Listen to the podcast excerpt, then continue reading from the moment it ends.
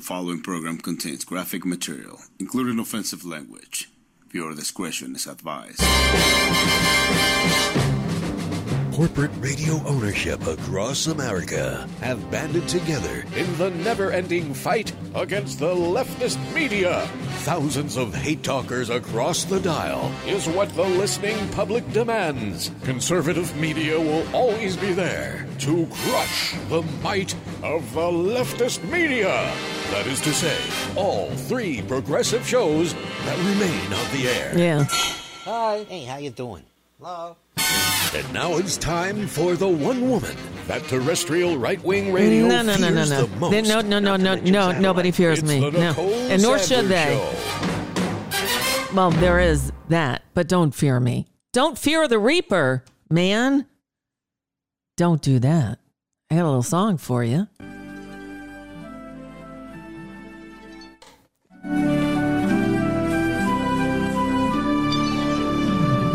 People are flipping, flipping, flipping on Donnie. No one could be as guilty as he. His lawyers are flipping, tripping, and making us wonder who'll throw him under the bus legally. As cracks are breaking in Trump's defense, his rants are making sense. Threatening folks cause he holds a grudge. It's not smart to piss off the judge. When folks are flipping, flipping faster than lightning, each day we see more copping a plea. As they keep flipping, ripping more holes in this crime spree, it's about time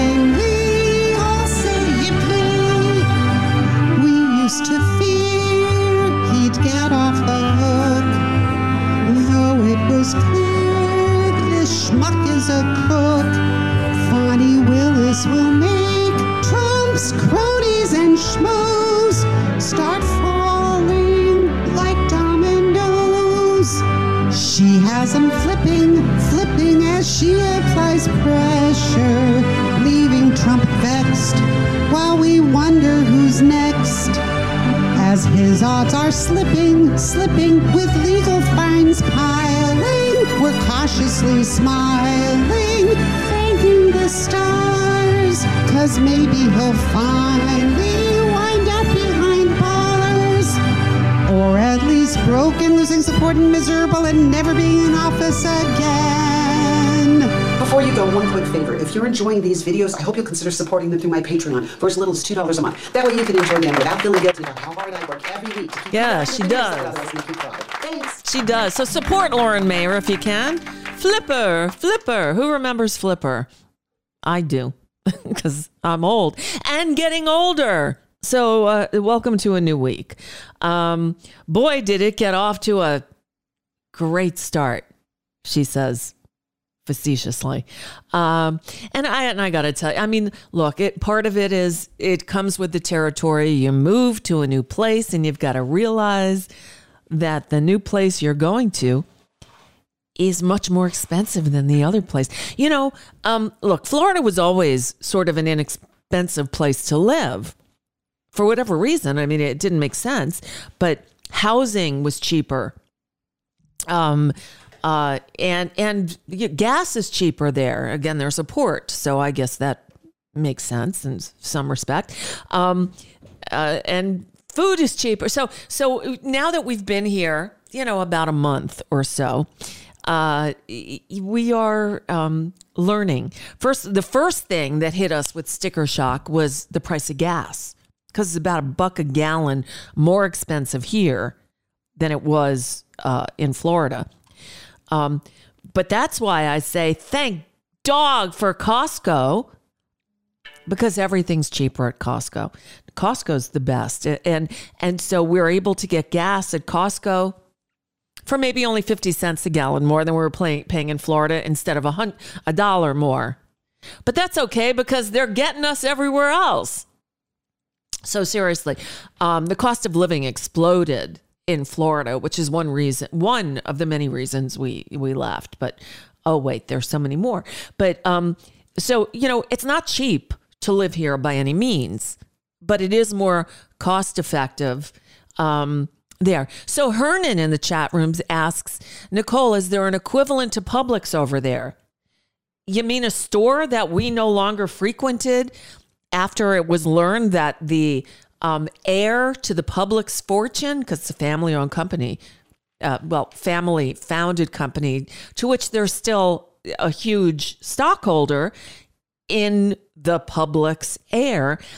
And she's a huge maggot funder. So, if you're asking, is there a, a, a, grocery store out here in Phoenix that is owned by some maggot funder? Probably. And I wouldn't shop there either. We hadn't shopped at uh, Publix in quite a few years because the maggot heir to the Publix fortune not only funded the anti legalized marijuana ballot initiatives, but um, is one of the biggest donors to uh, moron death sentence. The governor still there. So Hernan, um, if you shop at Publix, I, I can't help you. I'd say don't shop at Publix. Find another store. Um, so there's my my question. To, my answer to that question. Okay, uh, Florida was high but lower than Arizona. Has Arizona caught up to California? I don't know. California is still even ridiculously more expensive. But here's my latest. So in Florida, for internet services, there was a really horrible internet service provider that the city of Coral Springs had contracted with, and they were called um, uh, they were called uh, Bluestream, right? And Bluestream we had early on when I first moved up to Coral Springs, and they were terrible. They were so unreliable. The service would go out, couldn't get anyone on the phone. It was awful. So I wound up going with AT and T. And many of you, many of you, uh, remember my my problems with uh, AT and T. Well, then, and AT and T was supposed to lay fiber. You've heard all about fiber optics. Fiber is the best. Problem is, it's only in certain places. So, um, in uh, in in Florida, Bluestream got the fiber in where AT and T didn't, and once they got the fiber in, go figure, it was reliable. And we paid. I know it was an introductory thing, but I paid. Um, uh, what was it? Sixty five dollars a month, all in, and we got gig service that was a thousand megabytes up, a thousand megabytes down, and unlimited data. So we get here to Arizona. And um, to whoever in the uh, GT party, why is somebody with the name GT party in my chat room who asked, Why did you move to another hellhole weather wise? Because my husband won't go anywhere where it snows, where it's cold. So our choices are limited. And uh, he lived here, went to Arizona State. His son went to Arizona State, still lives here. So, and it's for me, it's closer to California. So that that's why. I hope that meets with your approval. I know. I'm sorry. I'm in a pissy mood today because of this. So I get a text this morning from Cox. I know. Insert joke here. Cox is the local for Chandler, Arizona, where we live. Cox is the internet service provider and the cable provider who has contracted with the city of Chandler, apparently. So there's no other choice. Yes, you can get the like the T-Mobile at home when we have T-Mobile, and it's only 30 bucks a month. The problem is I could just turn on the um, mobile hotspot on my phone and it's basically the same thing. So that for my purposes, I need high speed fast uploads because I'm streaming video. Um, and now we have the whole house wired, not not the the Alexa shit or anything, but we have. Um, oh, I'm I'm trying not to curse to see if I can do it. Um, to uh, you know, we we installed. Uh, I installed a ring alarm this weekend, um, and it all operates off the internet. It all uses the Wi-Fi. So I get a, a, a text from Cox this morning telling me that we have already used 75% of our allotted data for the month. Well, we've only been hooked up for two weeks. And I've used 75%. First of all, I didn't even know there was a data cap. Nobody told me that. They also didn't tell me that, yes, I've got a thousand gigs, gigabytes per second, uh, or I got a, a, a gig, sorry, a, a thousand megabytes per second, one gig speed download. But the upload is limited to a 100 megabytes per second. Again, nobody told me this. And going from where I just left, I had a gig up and down. I'm realizing that, ooh, Cox. Um, insert joke here. You, you you can come up with them as easily as I could. And right now my brain is mush. So anyway, to get unlimited data, so they give you 1.25 terabytes of uh, data per month in the plan. And um, so to get more, uh, basically, I could go for the unlimited. For oh, and by the way, what I'm paying for this crap, I'm not using Wi-Fi, silly Wonka. I understand. I'm plugged in to the Ethernet. I've got it. I'm plugged, hardwired in. I know. I am hardwired. Don't talk to me about stuff you don't know. You don't know what I don't know, what I know that you don't know. Come on, man. Yeah. Uh, so anyway, yes, I'm hardwired, but I still my maximum speeds. We get a gig down, but only 100 megabytes up. Still should be good enough because when I was with AT and T, I think I had like seven megabytes up, and it well, it, it works sporadically. Anyway, for the privilege of having one tenth of the upload speeds that I had in Florida, I'm paying uh, almost two, you know, I'm, I'm paying instead of 65 a month, 110 before tax. So figure 120 a month. So almost double. But they're they're they're killing my data. So in order to get um unlimited data, it's another 50 bucks a month. So now they're dinging me $170 a month for internet service, which where I used to pay 65. So, you know, I hate asking for money, but those of you who enjoy the show, I'm going to put it out there. You enjoy the show, you listen regularly. Uh, there's no paywall here. I'm asking you to pitch in because it's listeners who support the show financially that pay my salary.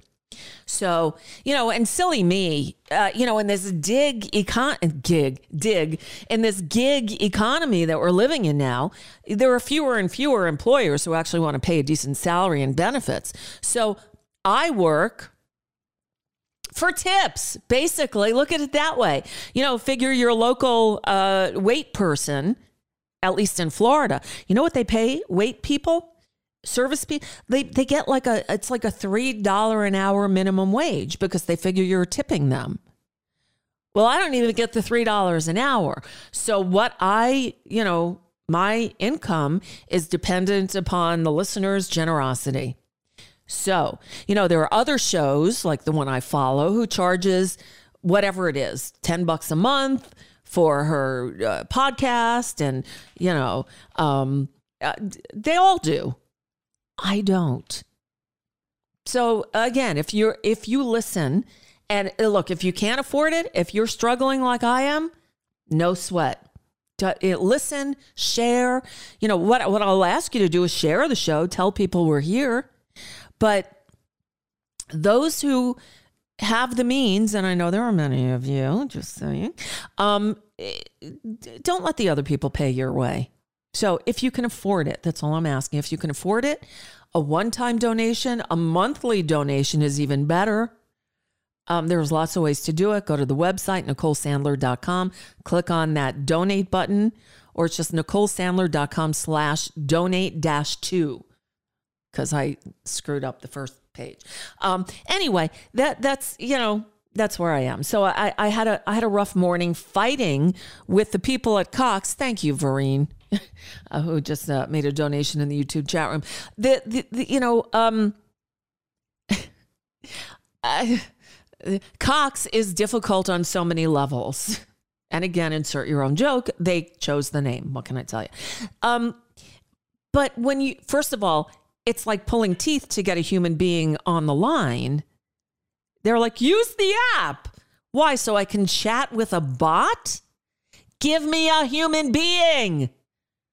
So, uh, um, yeah. So, uh, uh, uh, uh no, no, no cancellation fee here at all. But I have no, there's nowhere else to go. I can't get internet from anybody else because all these internet service providers are offered monopolies. The game Monopoly was fun. Real life Monopoly, not so much. So, anyway, the uh, I was going to about, about to tell you something, but I don't. Uh, I lost my train of thought because um, oh i know what it was so you know but me i'd ra- rather than silly me rather than chat with uh, a bot on the computer and eating up my bandwidth, by the way, I'd rather talk with a human being on the phone, except every, and I'm sorry, this makes me sound bad. I'm really not a bad person. Every person I got through to had the thickest accent. And sorry, I don't have a landline. My cell phone, which does just fine outside in the world, uh, is usually okay. I have shitty service inside the house. So, it, it, along with my shitty service and these very, very thick accents, I can't understand the people on the other end. So, this last guy I spoke to, I'm like, can you please tell me, um, where are you? And he says, El Salvador. Oh, God, please. Is there nobody in this country that I can speak with? Well, you can go to a Cox store Where's a Cox store? Oh, Charlotte, thank you. You see, now here I feel bad because Charlotte in the chat room already supports this show. And that's what I didn't want to happen. So Charlotte made a nice donation in the in the YouTube chat room and thank you Charlotte. But I want the people who can't afford it, who haven't chipped in yet. Yeah, just, you know, my wish list. And it is my birthday on Saturday. oh, and that opens another whole Pandora's box. I think tomorrow Wendell Potter will be here. And it's perfect timing because it is it is Medicare open enrollment season. And so you've been bombarded with those quote, I'm doing air quotes for anybody, you know, listening to an audio stream, Medicare Advantage um, ads they are nonstop. They go again and again and again and again and again and again and again and again. If you watch TV, you're inundated with them. You can't escape them.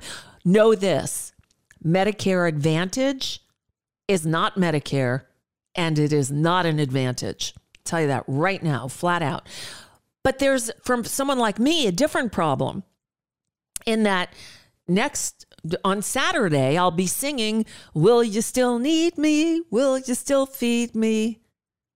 When I'm 64, because I'll be 64. Have you tried purchasing health insurance on the open market, on the exchanges, as a 64 year old? One year away from Medicare eligibility? My God, I think I figured it out.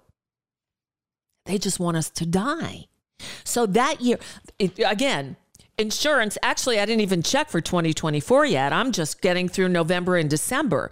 And my health insurance through the exchange with the subsidies, because I make so little money, in Florida, I was paying $144 a month. For an even lousier plan here in Arizona, it's 240 so almost $100 a month more for less. And I haven't even checked next year. But I'm telling you that you pay your monthly premium, but wait, there's more. The copays, God forbid I ever have to go in the hospital again. Hospital copays for even the platinum plans, which is not what I got, believe me.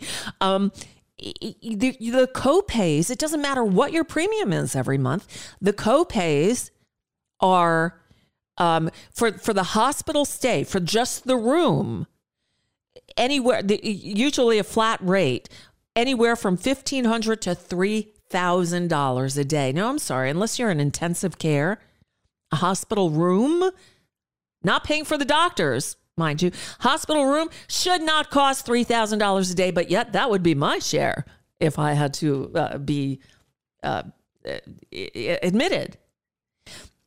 And then the doctors, on top of that, it's a 40 to 50% copay.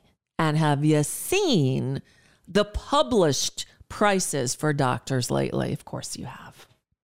Not what your insurance company pays them, mind you, but the, the, the list price, which is what they charge you as an individual. This is why I call it government sanctioned extortion. So, yeah, I'm sort of reeling with, you know, moving and happy to be out of Florida. But we get here and the cost of everything is much more than I can afford. So, yeah, you know, it's one of those days. Thank you. Thank you, David. Put up pictures you can buy. Okay, I will. Well, these behind me, these are mosaics. Those are those are all available. Oh, and by the way, Lynn, Lynn, whose name I'm blanking on, Lynn, who you know, before I moved, I had a Bernie, one of my Bernie paintings up behind me, and she she emailed me and she said, "Can I buy that?" And I said, "Yeah." So um, she sent me a check. I sent her the painting, and we left. Well, you know, I still have a post office box in Florida until it expires, um, and I got a notification that I had a package there, and so I um, I uh, uh, called Allison, my daughter, and I said, please go buy the post office box because I got a package there. And, um, you know, so she called me. She's like, Mom, it was something that was returned. There were two packages that were returned to sender. And one of them was that Bernie picture. And so, Lynn, I couldn't find your email anywhere. You never t- wrote me to tell me you didn't get it.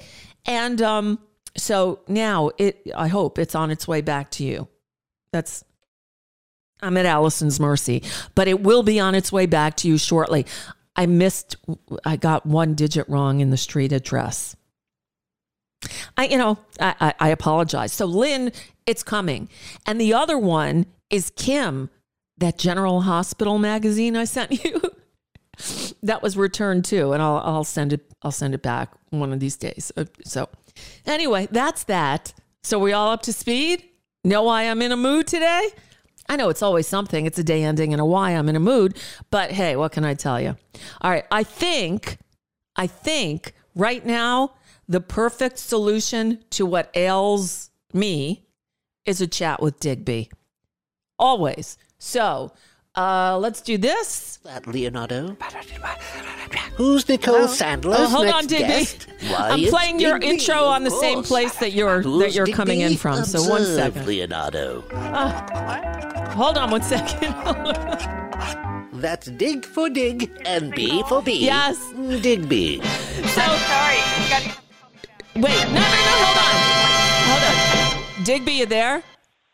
Yes, I'm here. I'm sorry. Okay. So I was playing your intro, but it came up on the same. I, I'm still getting used to the Oh, new oh. studio, and it came in up on the same pot that you come up on, so you couldn't hear it. So I was trying to talk over okay. it. I'm having one of those days, but it's better now because Digby is ya. here. so uh, Digby, and you- I do hear you. so- Oh, yay. So Digby is here uh, from, uh, of course, Digby's Hullabaloo at digby'sblog.net and salon.com.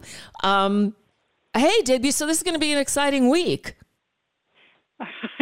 Aren't they all these days? They I mean, unfortunately. But um, uh, it starts with, well, it starts with Halloween tomorrow. So, you know, the weirdness is in the air anyway. The- did you see the big uh, full moon over the weekend? Oh yeah. Oh yeah. So there are It was goblins. like having a street light coming in my window. Yeah, right? I know. I was driving Saturday night. I was out and about because David, my husband, went with a friend of his uh, who came into town for the big ASU game. It was like the Legends and his friend. They were college roommates, I believe. And Glenn played for the uh, Arizona State Sun Devils football team, Oh. and they won some big bowl game for three years in a row. It's the only time it's ever happened. So they brought them all back, the ones that are still with us, um, this weekend for the, I guess it was a homecoming game or something, and um, and uh, saluted these players. So David went with Glenn to the game, and I was on my own for the first time since we've been here. So I I went tooling around. I went and visited one of the legal dispensaries. Um, did a little shopping, you know. Uh, okay, but but I'm driving and I see this giant light, and it's like, oh my! I did a double take, and it was the full moon. So I've had that happen. It can be really wild looking. Definitely yeah, wild. gorgeous though, beautiful, and the skies here are so clear that I was know, just going to say, you're in the desert now, so you've definitely got those beautiful clear skies and all the, the stars and everything else. They have It's no of- clouds it's here. Really nice at night. they, they literally they have no clouds here. I thought I don't think I've seen a cloud since we've been here. And you know, coming from Florida, that's culture shock. but um, course. yeah. But anyway, uh, so so we have um, obviously Halloween, but even better than that. Yeah, It's my birthday coming up on Saturday. Happy I- birthday. Thank you. And the judge in New York gave me the best birthday gift.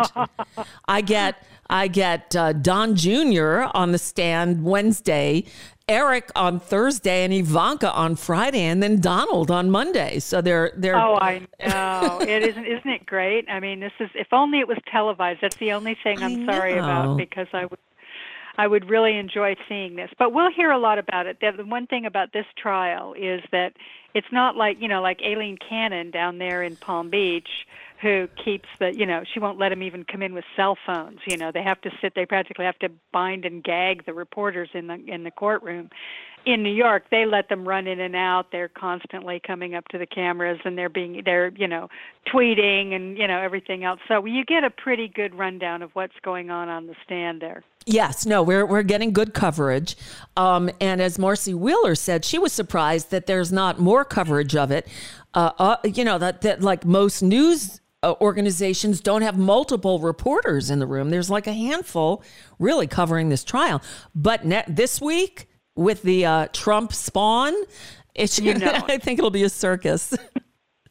You know it. And and you know, I mean it is kind of surprising. I hadn't even thought about that, but you know, all the media organizations are in New York too. Yes. I mean, they've got, probably got interns sitting around they could send over there if they, you know, if everybody's too busy doing something else. But, you know, it's it's fairly typical of the news environment right now. It's very very strange. And of course, the obsession with the war in Israel and, you know, the the nonstop 24/7 on cable news on that and uh, I mean, it's so strange that there was even a massive, massive hurricane on the west coast. Oh, the my first God. Category five to ever hit land on the west coast. I mean, it's never happened before because it just is highly unusual, and it was one that it spun up within two or three hours. It hit a soft puddle of water in the Pacific, and nobody expected it, and it wiped out Acapulco. Yeah. and it's not even in the news. I mean, I- that's nothing. Nobody even talking Right? about it. Nothing. I mean, and it's. I mean, that is. A, you know, it's a million people in that city. It's not a small town. It's it's big, and the whole area was hit by this thing, and it hit right smack in the city. And there is footage out there because it's on Mexican TV, so you can see it. And maybe here in LA they're covering it a little bit more because it's a West Coast thing. But I'm just shocked that it's just not even being covered. But that's because there is so much going on that it's almost impossible to sort of keep up with everything. It's exhausting to me. It must be to you It too. is. It is. It is exhausting.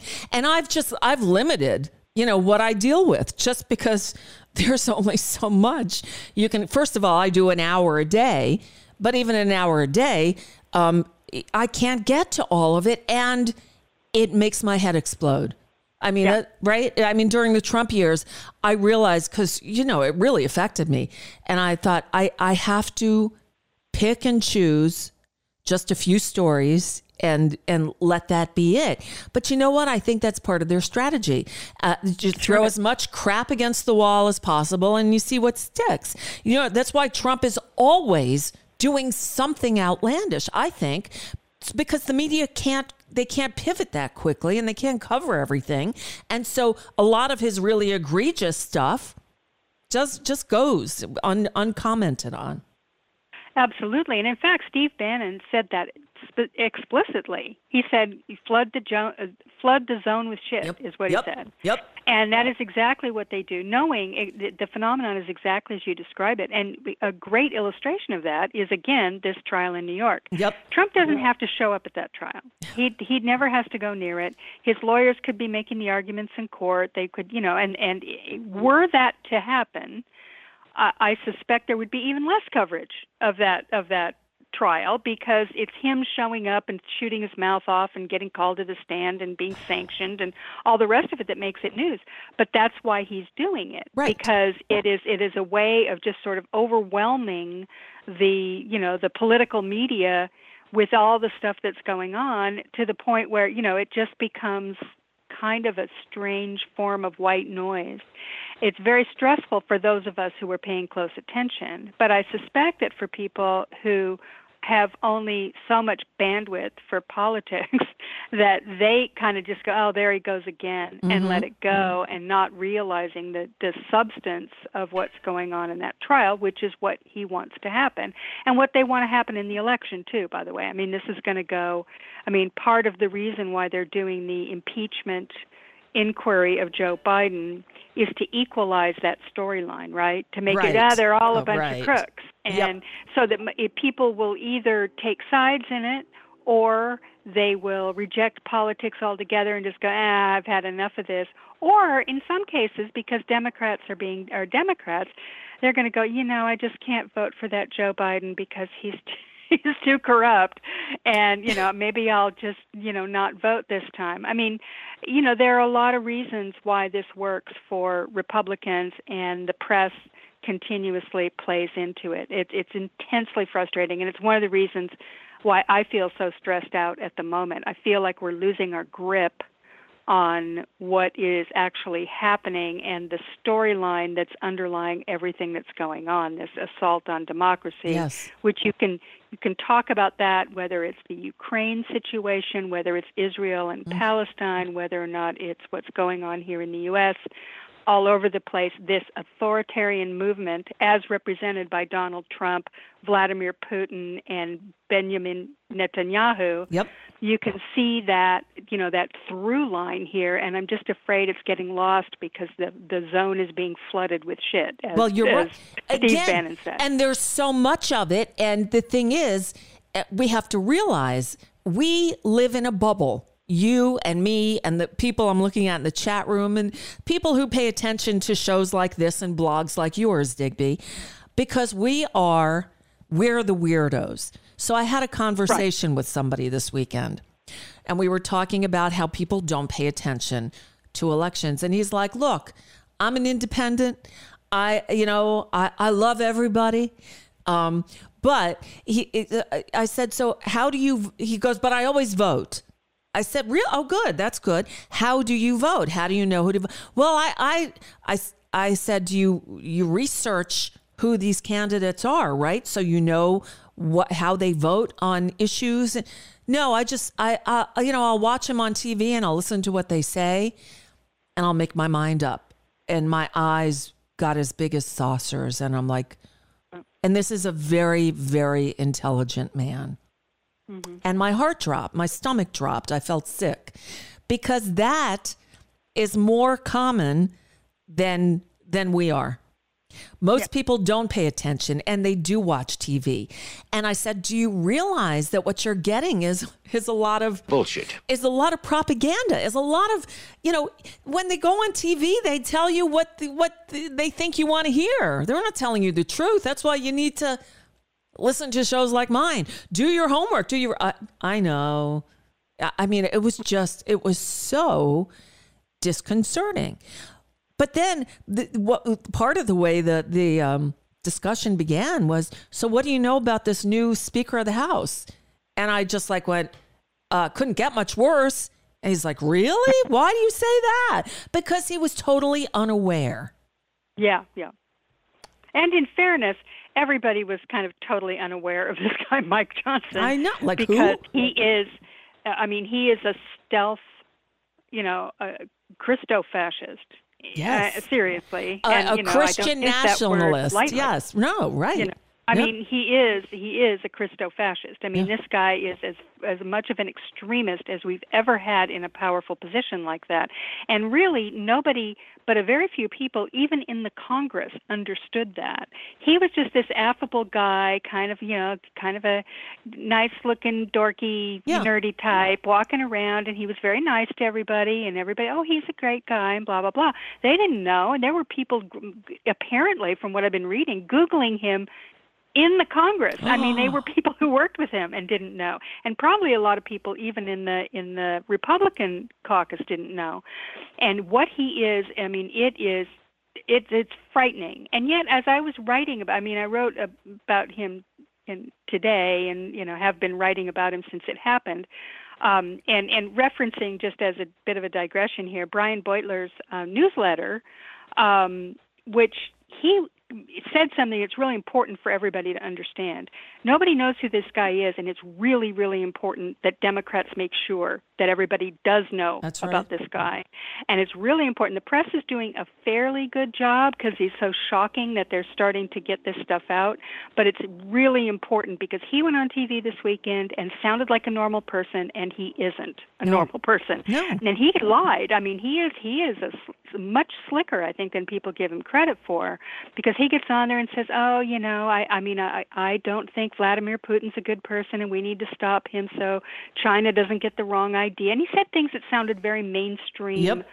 Republican, or you know, mainstream Republican moderate. You know, he said, well, you know, I mean, this guy is a, a far right extremist when it comes to gay rights, when it comes to um, Abortion. abortion and and you know all the sort of you know the whole panoply of Christian you know right agenda items and and he worked on that for 20 years Yeah. he was a lawyer for one of the most extremist organizations in the country that was trying to pass these things i mean he came out against he wanted to criminalize gay sex i Yes. mean or oh, you know, sodomy. it- he it- wanted to overturn the overturning of sodomy Yeah. laws. Exactly. So this guy is a big extremist, but I I saw him on I watched the Hannity interview and you can you know, yes, I needed many, many shots of tequila after I did that. Um and I watched some other interviews with him on Fox and uh, you know, I'm I'm watching him carefully going, now how's this guy going to appear as you were just saying to people who just watch him on television, right? Who just come in, you know, what's this guy about? And so they tune him in and he comes across as a very affable fellow. Yep. And unfortunately, he is a you know a right wing zealot, and we are in big trouble with this guy being in there because he also struck me. I hate to say it. As pretty slick. Oh, and he is slick. Kind more than people, you know. You know, I, I mean, and and so it's important, as Beutler said in his newsletter, that we tar this guy as as quickly and as thoroughly as possible. You with your platform, mine with mine. You know, we have to really work hard to make sure that people on our side and perhaps, you know, can get the word out who this guy really is and what this says about the Republican Party. You know, when you've got Matt Gaetz out there crowing on Steve Bannon's show, you know, this is the full We did MAGAization it. of the we Republican did it. Party. And the thing is, Digby, the thing that's so infuriating that that again, people who aren't paying attention don't see it. They had look. I was not a fan of Kevin McCarthy's. But you know what? He he and he wasn't even reasonable. He can't even say that. This guy makes him look like you know look like a, a Democrat. So Exactly. the, this is the pure example of minority rules. They had eight guys, eight maggots in the House who said, well, uh, led by Matt Gaetz, and that's who you want as a leader, right? Who said, you know what, Kevin McCarthy, we cut this deal with you to make you allow you to be speaker, which you wanted so badly, but we got to put our provision in there that any one of us, any one member could uh, put forth a, a what is it privilege resolution or something to take you out. And sure enough matt gaetz did because he wasn't maga enough for him. And these eight were able to hold up uh, because the, the the gap between Democrats and Republicans in the House is so slim that as few as five could do it, could could sink a nominee. So thank goodness they sunk Jim Jordan because Jim Jordan doesn't deserve to be anywhere near the speaker's gavel. Um, not that these other ones do either, but Jim Jordan is is vile on too many levels. Then they they nominate Tom Emmer. And we those who follow closely know Tom Emmer's not a great guy, but at least he voted to certify the results of a legitimate election. So, not an election denier. And meanwhile, you had uh, who was it? Ken Buck. Who, who stood up and said, I'm a man of integrity. I will not vote for a speaker who denied the, the results of a certif- you know, of a, of a, you know, fair and free election. And then they, they tank Tom Emmer because again, these eight maggots said, no, we're not going to vote for him. So they didn't even come to a floor vote. I don't know what happened behind closed doors, but they get the the slimiest of them all this this religious zealot this christian who who who kneeled on this on the floor of the house with some other of his uh, uh, uh, cult members and then swore that their little prayer circle there was what got Kevin McCarthy the gavel because he got it on the 15th vote after they prayed on the floor of the house, which should not have prayer in it. Not even the stupid uh, opening prayer they do for whatever reason at the beginning of the thing. Um, but but uh, and so they voted unanimously for him. Now, you know that somebody got up there and said, Look, we're looking like idiots here. We can't even get a speaker uh, um, appointed. So this vote has to be unanimous, and anybody who and I'm making this up, I don't know that they said it, but why else would this guy get voted in unanimously? Well, yeah, I think you're right, and I think it's also possible that, that you know they didn't know what they were dealing with. So the the, the moderates who had rebelled against Jim Jordan, the moderates who, well, the people that call themselves moderates, yes. now, uh, the, the slightly less crazy, um, only slightly, um, right. you know, Republicans. Uh, but they they they had rebelled against Jim Jordan too. Yes. And um, so they had you know gotten together with Matt Gaetz and the rest. I mean, Gaetz, obvious Gaetz and his crew. I mean, th- most of them are crazy.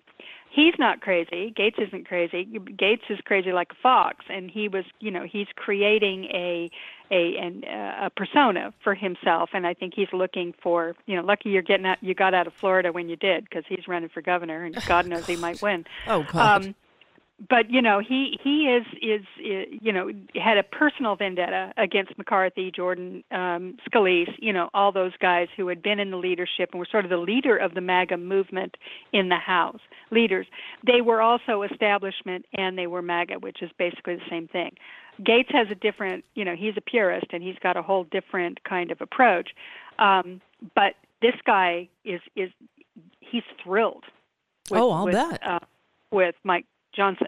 He is thrilled with him. Oh. I mean, he just can't say enough good things about him. Says I can work with him if he wants to do some. He's got plenty of room, and saying he'll let him do. Now, you tell me, if Matt Gaetz really loves the guy, I think we've got a big problem on our hands. No This kidding. is not not someone who is, you know, I mean, Gaetz has is is on a mission to to push the House of Representatives to blow up the government essentially, and that this is what he wants. And and he is, you know, I'm gonna. He wants to change the rules. He wants to do all these things in order to enact what you just you know so aptly named as mi- minority rule Yeah. that is what they're trying to do and you know if if we've got we've got an election coming up in a year and if it's as close as we think it's going to be and we are in that same situation after the election and it's close and you know Joe Biden wins even if it's not close you know just whatever uh, i mean there's no donald trump is not going to concede gracefully let's put it that way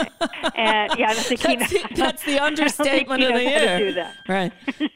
um, so, I mean, he couldn't even apologize over the weekend when he came out and said, "It's so great to be in Sioux Falls, Oh, Iowa." God. And then the guy comes up and whispers, and he goes, Sioux You know, City. Sioux City. Yeah. He goes. He comes out and he goes, "Sioux City." You know, I was just expecting him. I thought he would go, "Oops, sorry, I got it wrong." Oh folks. no. Sioux No, no, no, City." no. No, no. No, he Never, does not ever, know those ever. words. He has I, I can, can confidently say, even though I don't know it for a fact, I can confidently say that Donald Trump has never uttered the words, I was wrong. I'm sorry. Right. Never, Never. never. And he couldn't even do it in that situation when it was really a no harm, no foul, Right, right? I mean, right. anybody could have made that mistake, and you know, he could have just said, "Oops, you know, they're both great towns. I love you all." Yep. You know, I mean, any any and real laugh at it. would- But he doesn't Yeah. understand self-deprecating humor because he will never do the self-deprecating thing because he thinks he's Jesus. Well, and you know what, Nicole? I mean, you're talking about the voters and how they're not really informed. And one of the things I was just watching earlier today, one of the networks had people in Iowa, you know, they're getting close to Yeah. their primary. Yeah. And, um, you know, talking about there people who had qualms about Trump, right? You know, they, they were talking to people who might vote for Haley or DeSantis or something Yeah. else. And so you hear it, and, they, and every last one of them, it was like, well, you know, I do have problems with. He's got a lot of baggage. That seemed to be one of the big things, and he's got some, you know, there's things about his personality that just rub me the wrong way, and blah blah blah. But every single one of them said, you know, I love his policies. He was so successful as a president. His his administration was just the best we've ever had. Oh, had. my And so it's hard because I really would like to have that back. You know, things are so terrible now, and I'm just it drives me insane because what in the hell did that guy accomplish other than you know hundreds of thousands of deaths from people of co- who got COVID? Right. I can't. You know, oh, I'll tell you, do? increasing the deficit by trillions Yeah. and trillions of dollars.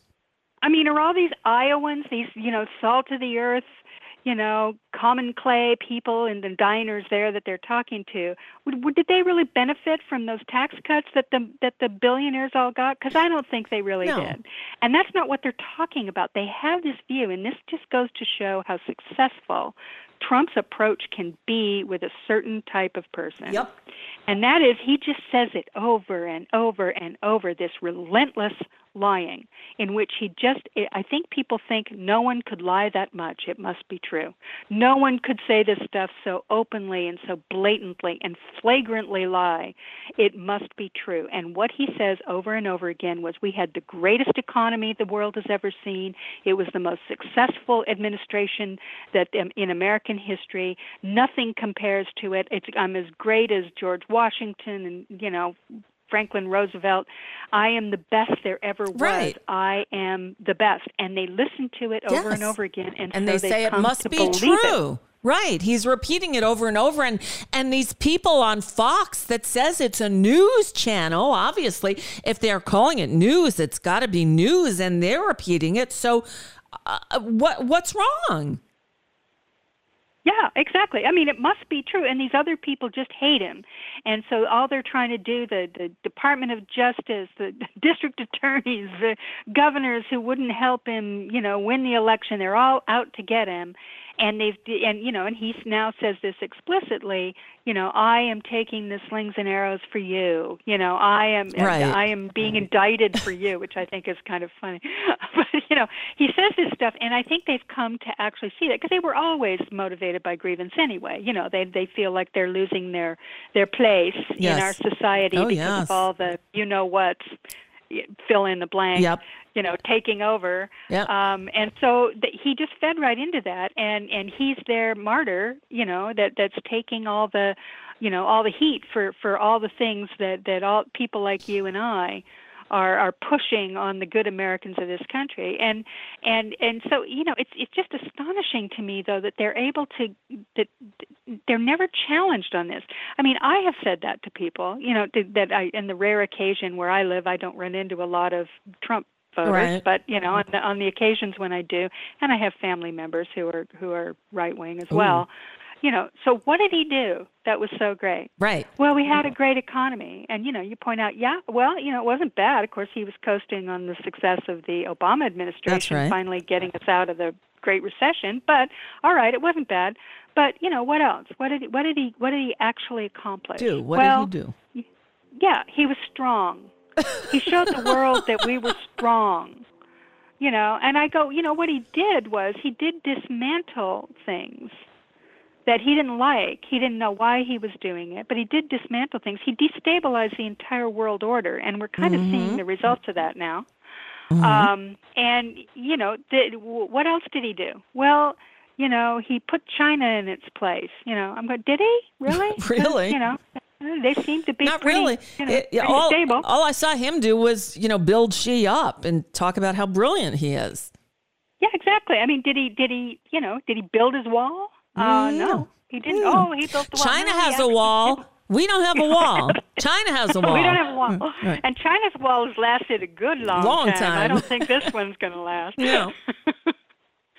so you know, it's very interesting how you know. I mean, if if it wasn't so, you know, acutely dangerous for us and for everyone in this world, considering the circumstances, uh, it would be a very interesting, uh, you know, study to look at how this Trump phenomenon. I mean, it truly, truly fits the definition of, of a cult of personality, and and you know, it just shows that demagoguery uh, of a certain kind is just you know it's just vastly appealing to Yep. a whole Yep. lot of i mean we're talking tens of millions of people in this country absolutely you know they they can't resist it apparently. And and i feel badly because i don't think that all those people are bad people necessarily although some are and i'm not willing to excuse them all. Honestly i'm not you know if you're that kind of a jackass that's sending death threats to people for something you know something they said or Donald Trump tweets something out and you decide to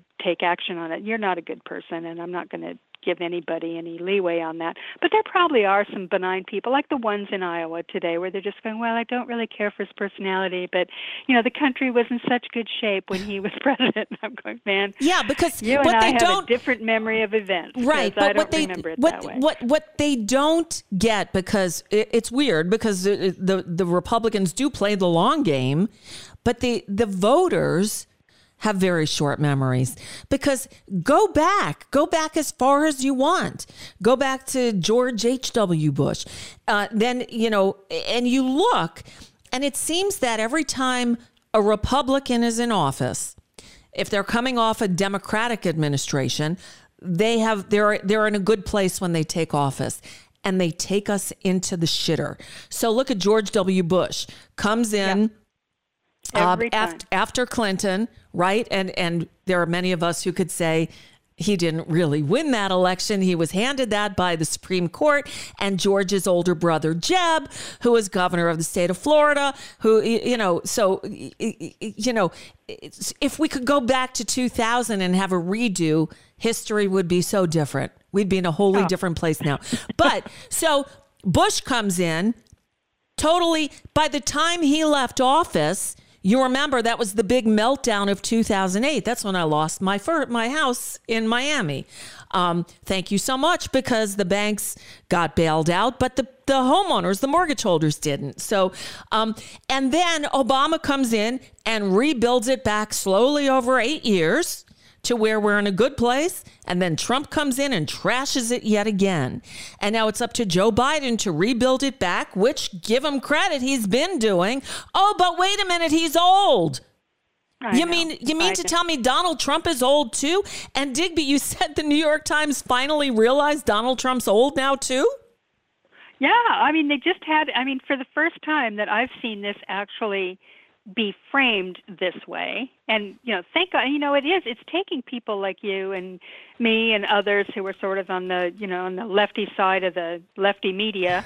Um, who follow this closely, and a lot of us don't. You know, a lot No. of a lot of people like you and I don't follow. You know, because why do you talk about Trump all the time? I'm going because he's the most serious danger to, To democracy. to my life right. and yours. So that's, that's, right.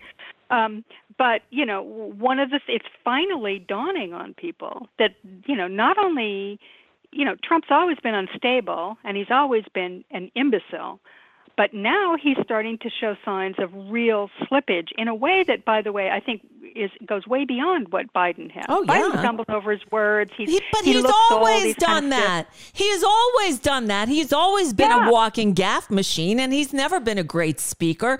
And we know this man has a stutter. He's overcome a stutter.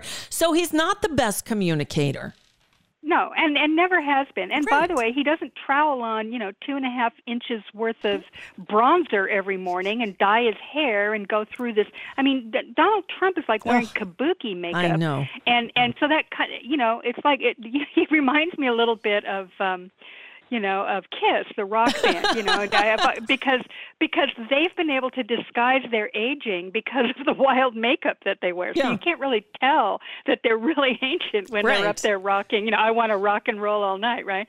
So, so You missed my sticking kind of out what my Trump tongue. is doing.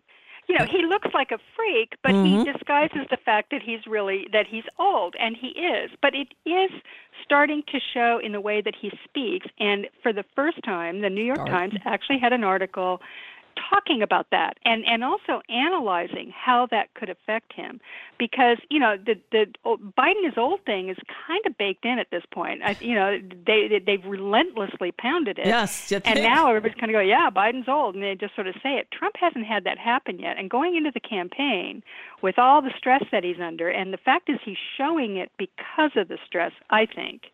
And you know I wrote a thing a, a couple a month or so ago. I, mean, I think maybe you and I even talked about it the fact that his father, you know, had, had Alzheimer's, Yes. and it was you know, very serious, and you know, it, and it went on for some time, and it came on pretty slowly. Um, he's very he's terrified of that, and he's he's obviously really really sensitive about it, and you know, he is. I don't know that that's what's going on with him, but what is going on with him is that he is starting to make serious mistakes on things that he didn't the kind of thing he didn't used to make mistakes about. Hmm. I mean, he was always been incredibly stupid. So he'd said things that were ridiculous and often made tremendous errors. But these are sort of the kind of things that he used to be fairly fluent in. Yeah. And so the New York Times mentions it, and they say that you know that that the danger for Trump, if this old thing starts to hang, you know, really cling to him, is actually greater than it is for Biden. And I thought that was just, you know, I don't know if that's true or not, but I thought it was extremely interesting that the New York Times, you know, went with that analysis. Yeah, well, the New York Times is still reeling from the criticism they took, and rightly so, for you know taking Hamas's press release and saying Israel bombed this hospital and 500 people are dead, and it, you know, as we learned, you you don't ever go with the first account of a Yeah, they, have they not heard of the fog of war? They of all people should have known that. Yep. You know, I mean, I know for me, I don't know about you, but you know, I'm, I mean, I'm on all the social media sites, you know, Threads and Twitter and Me X too. and you know, Yep. Blue Sky and all the rest of all them. All of them. And you know, I check them all as much as I can, although it's really difficult Yes. these days. Yes, it And is. I do not know what to believe about anything, uh, and it's well- particularly about that particular subject. And, and I I'll, am I'll tell you what else, though, Digby, that, that is kind of disconcerting, and we're getting this at the very end. But you said something about, you know, we're the, the like the ultra left. Well, not not anymore. It used to really. be very easy to discern the dividing point, but now. Uh, I guess religion and war have strange bedfellows because a lot of the people some who I used to call friends, and I do say used to because they are no longer, um, refuse to admit that what happened on October 7th was a disgusting act of terrorism and that Hamas is a terrorist organization and that they need to free those hostages. And that as an American Jew living in this country, I'm scared shitless because I've seen the rise of anti Semitism to heights I have never seen in my almost 64 years on the planet. And it scares the bejesus out of me. And it's not just for me, it's seeing how, again, I, you know, I'm a non religious Jew. I'm a secular Jew, but it's my heritage and my, you know, I grew up with the stories and of course grandparents who were in the Holocaust and these are and and the and the mantra never again and to see what happened that day and for people to go, "Oh, they had it coming." No. Well, that's that's outrageous. And It's- it's, you know that's that's a, that's absolutely horrifying. And to me. people that I And- did consider friends, I've lost more than a few. Right? And you know this isn't a really. I don't think it's as difficult for the left as people think. Now, setting aside the kids on campus, Yeah. um, Yeah. you know, I they they're That's hard to know, do. Behaving horribly Yes. in many cases, and in some ways going both ways. But this one, you know, the there is a rise in in in anti-Semitism, Yep. and then you've got right wingers that are, you know, there's a rise in Islamophobia. Yep. So you're seeing a real clash here in a way that I find very frightening. But you know, for most people on the left, you and I and other people like us, we don't have a problem holding two ideas in our head at No. the same time. One is, is that you know this terrorist attack was absolutely it was it was horrifying, grotesquely brutal, and and completely you know inexcusable on any level. I, I just can't. I, you know you can't find any place in in decent society to say that that's okay. At the same time, you can criticize the government of Israel under Benjamin Net- Netanyahu, Netanyahu, which I've been doing for as long as he's been in office, Of mind course. you. And, and you know, recognizing at the same time that the conditions that have been imposed and the seemingly intractable problem of uh, uh, you know the Isra- Israel and Palestine issue that's been going on for as long as I can remember. Yep. That you know that this is that, that the unwillingness and the or the inability to find a way through that problem it's you know inevitable that there are going to be clashes this Yep. it, this isn't difficult if you can use your head i mean what i've been writing about this the whole time and i'm reluctant to actually to say much about it because you know it's just it's a minefield Yep. and really very difficult but you Yep. know to the extent that i am addressing it and i usually write about it once a day or so um, on my blog um, you know i'm saying cool heads cool heads cool heads keep your heads, people. We went through this after 9 11, Yep. and a bunch of nuts were in power and a bunch of opportunists were in power and they used the situation to ad- uh, advance an agenda that they came in with and that they already had and exploited in order to start a war with a country that hadn't attacked us and at the same time you know, you had these kooks who were out there talking about, you know, they're showing the Battle of Algiers to people in the Pentagon, and you had these nuts talking about, you know, uh, you know, razing uh, Afghanistan to the ground with nuclear weapons and and that kind of stuff. Yep. And you know, you yeah, even Biden even mentioned this. You know, he's kind of going, you know, we made mistakes. We yeah, gotta not do that we again. sure did. Right. And you know, someone should learn from our example that you know this is you cannot you know you can't react either way, right? I mean, Mm-hmm. wh- whichever side you're on, and you know whether or not you have more sympathy with one side or the other. And I actually don't. I'm sympathetic to both sides. Uh, You know, I can see you know both sides, but you know that nothing excuses you know the horror of what happened and you know you have to you, nothing excuses the united states suddenly being embroiled in things like you know anti chasing jewish students across the campus and stuff like that I mean, doing that. You know. Parkland, Florida, where I just left. Parkland, of course, the site of the shooting at the Marjory Stoneman Douglas High School. Uh, this past weekend, news reports that as the Parkland Synagogue was letting out after a service, a group of minors on bicycles, young boys, went driving, riding by, shouting out anti Semitic slurs. Uh, you know, y- you fill in the blanks. I don't need to say those horrible things. Um, a- and what I'm seeing is are a lot of people like me, others, you know, that I know. Look, I'm a secular Jew. I've never been religious. I've never been a fan of Netanyahu's. I do believe in Israel's right to exist because I know what Jews have gone through for the thousands of years before now. Um, but I also have always stood up for the people in Gaza imprisoned in an open air prison and said we need a two state solution. You're we need to stop this You're shit. So oh, right?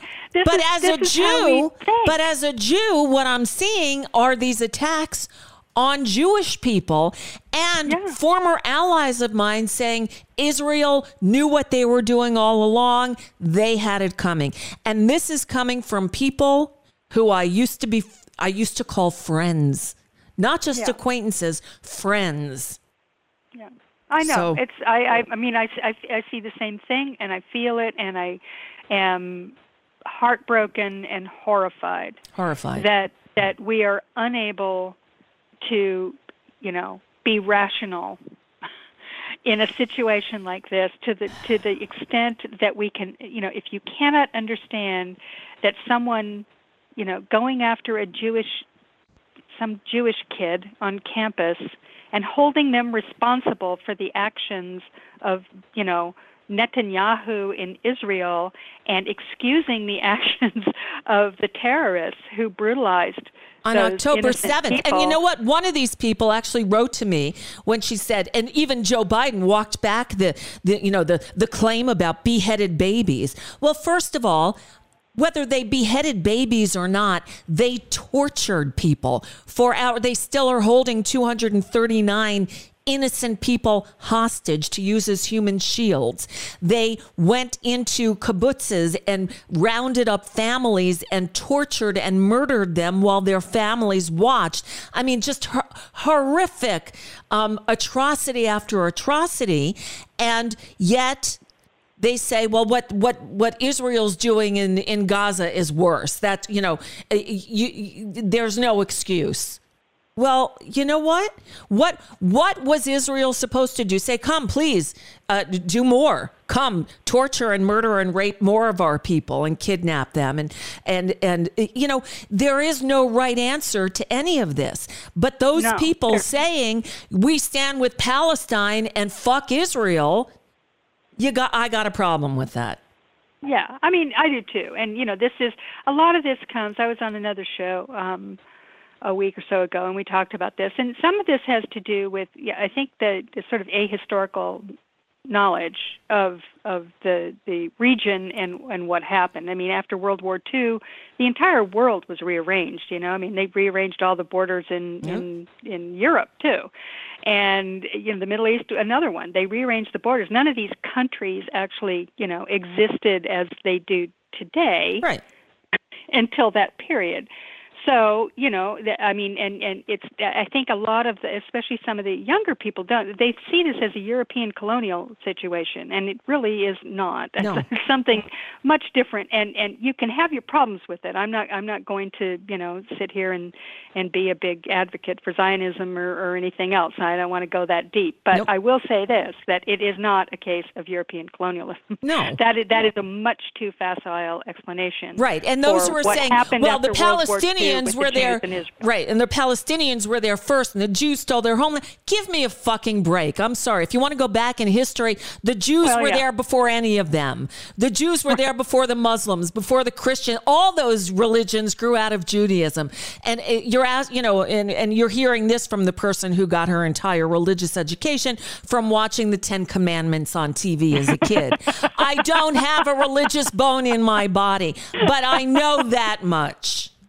Right, right. I mean, you know, this is, and some of that is just, you know, and you said it at the beginning when you were when you were talking, and you said, you know, never again. And I think people like you and and I, uh, I mean, and I admit this too, in all my writing about, it, I'm going, you know, this is a lot of this comes from my own personal experience and what I grew up with, which was I grew up in the shadow of World War II, right? I mean, I wasn't, you know, I was born quite a bit after World War II, but nonetheless, my dad was in World War II. Mine too. Uh, it was a very, very, um, you know, uh, immediate kind of an experience when I was growing up. All, all the TV shows, popular culture, World War II was a thing, right? It was something The that greatest people talked about on daily. All yes. the jokes Right. were about it.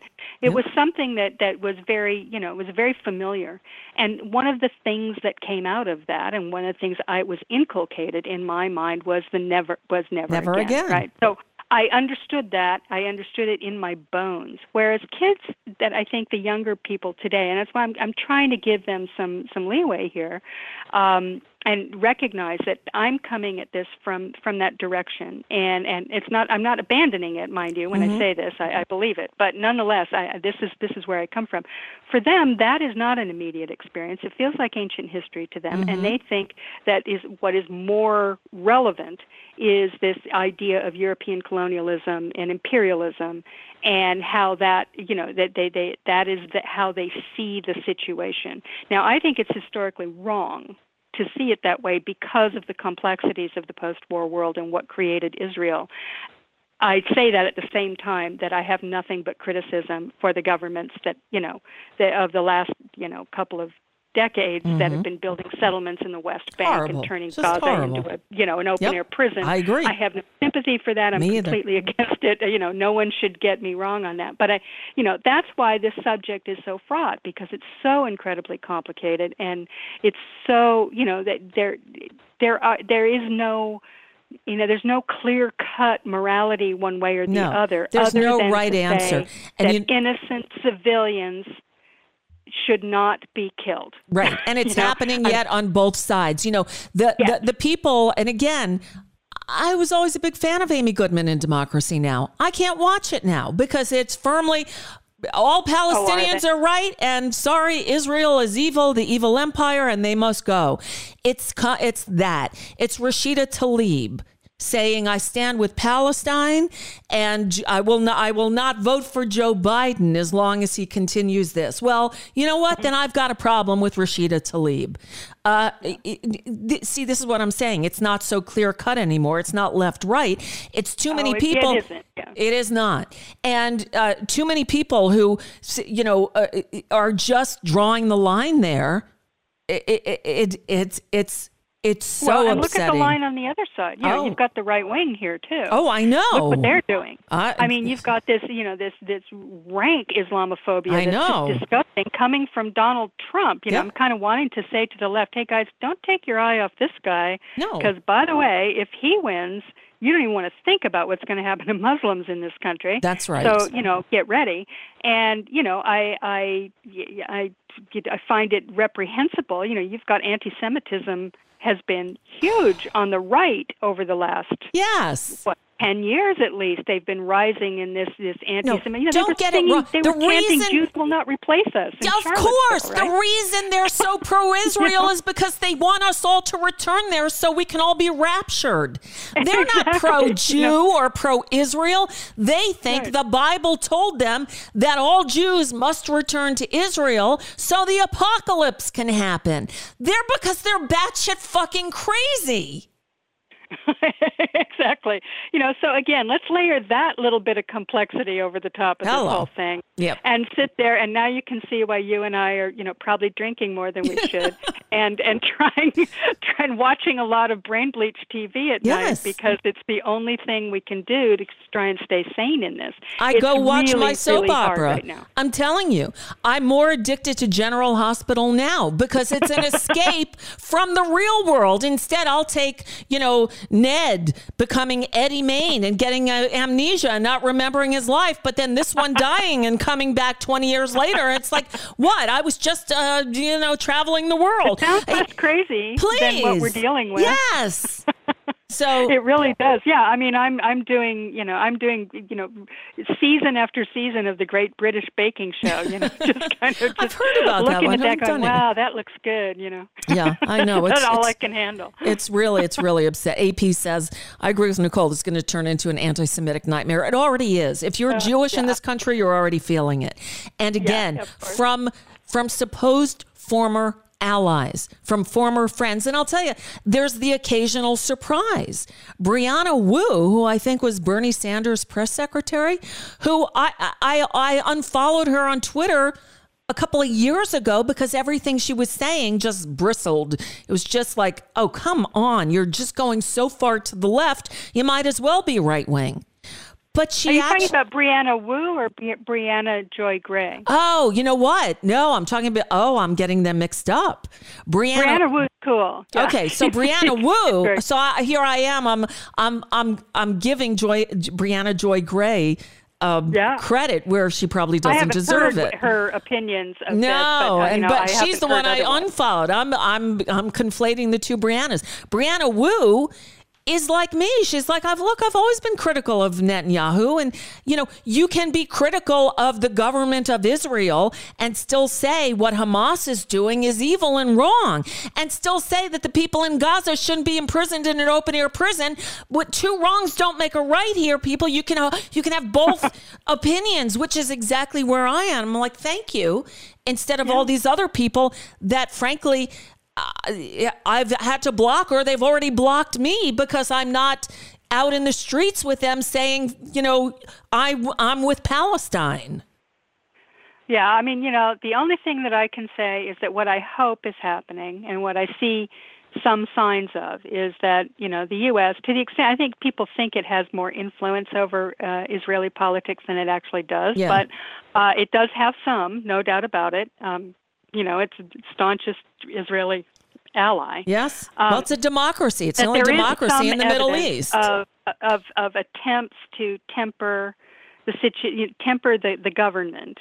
And and the good news for me, and the one good thing I see out of this is that the Israeli people are not rising up to support Benjamin Oh, no. Netanyahu. In the wake of this, they are rising up against him. And to me, if you want to see, you know, some common sense and some cool heads, uh, I think that we have to give it, hand it to the Israeli people who understand that he made things worse for them. Oh, yes. and and crea- and created a situation, and a lot of this just came out of the fact that he was weak. They knew he was weak, and they took advantage of it. And that and he was weak because he's a corrupt asshole. Yes, this- and look. and they knew that, and they took advantage. The terrorists knew that, and they took advantage of it.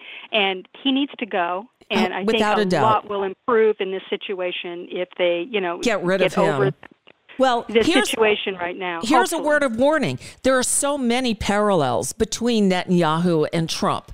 Netanyahu is the maggot, is the Trump of Israel. Make no mistake. And just as I criticized Trump when he was in the White House, I criticized Netanyahu. And he is under multiple criminal indictments, and these idiots still put him back in office. But they can do that easier in Israel because they have a parliamentary system of government where you don't need a majority. Here, we just have the electoral college and you don't need a majority and it's easier to rig apparently Oh, for sure. For So- sure. It's, it's some, you know, it's an anachronism that, you know, we, we sh- you know, if we lived in a sane world, we would have gotten rid of a long time ago, but, you know, I guess we're stuck with it. I don't know. But, you know, at the end of the day, I think that that there the one thing that may maybe will make a difference in terms of this particular situation may be a new government in Israel. I think that would be very, very helpful um, to you know quelling this situation, maybe getting on a road to some kind of long-term solution. Um, you know, it's, it's this has been happening for many decades now. Yep. It's a big problem, but you know, when you look at the great sweep of history, it's still a pretty short, you know, time frame. And um, you know, I suppose that you just sort of have to look at that and recognize that these sorts of things don't settle themselves easily and just hope that they can, you know, move away from the violence and not let this thing get out of control. And I think the Well, Biden already is. administration has done a pretty good job with that. Um, you know, I'm no expert, so uh, you know, you can take what I say with a grain of salt. But um, you know, the the the the way that the Biden administration has moved in terms of trying to to keep a regional conflagration from breaking out. It's still early days. And it Yes, could still happen. they've tried, and I think it's. I I think. Look, this this ground incursion is just horrific. I mean, the whole thing is just. All of it is just. uh, It's insurmountable. It's just. I don't know how we get past this, but you know. Well, I don't either. Uh, I do know that war is insane, and Yep. every time this happens, I sit there and shake my head and go, Yep. "What in the hell are we doing at this point in human history? And we're still doing this shit." Tell and me here about we it. are. there and, are no you know, winners. I get the emotion, but I don't get the fact that we always seem to have leadership that's just really looking. I know. You know, I know. let's do it. You know? I know. I know. It's just. It, uh, I wish I had the answers. If I did, I'd, I'd probably make a lot more money.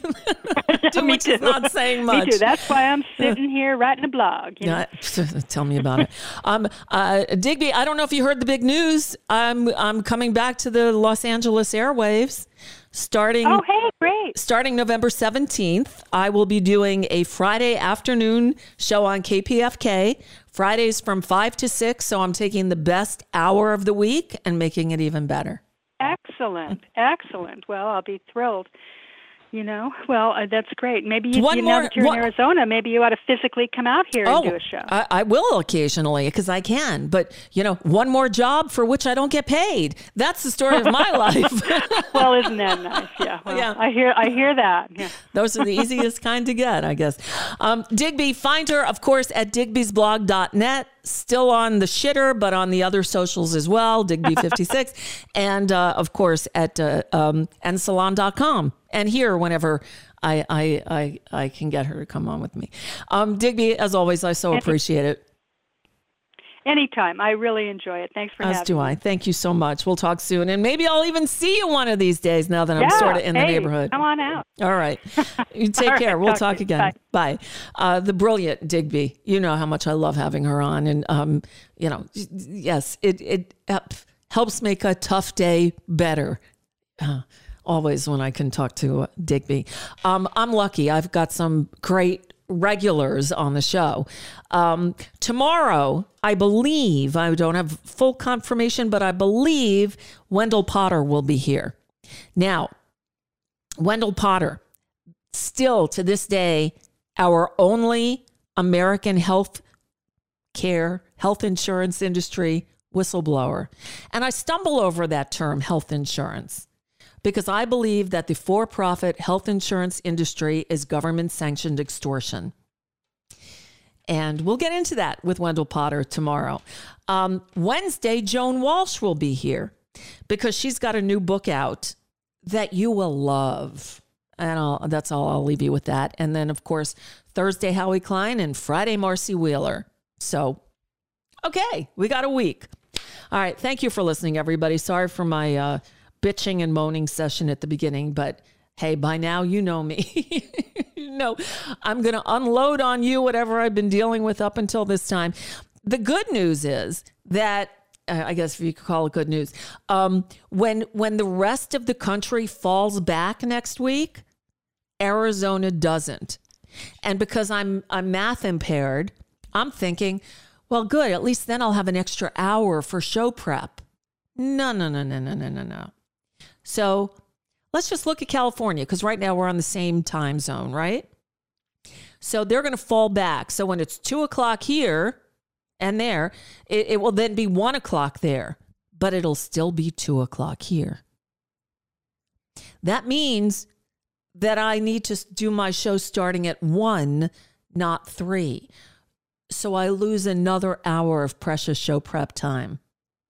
I'll get adjusted. You know, I always do, but be gentle. I'm dealing with it. All right. I'll see you tomorrow. Bye. Peace, please.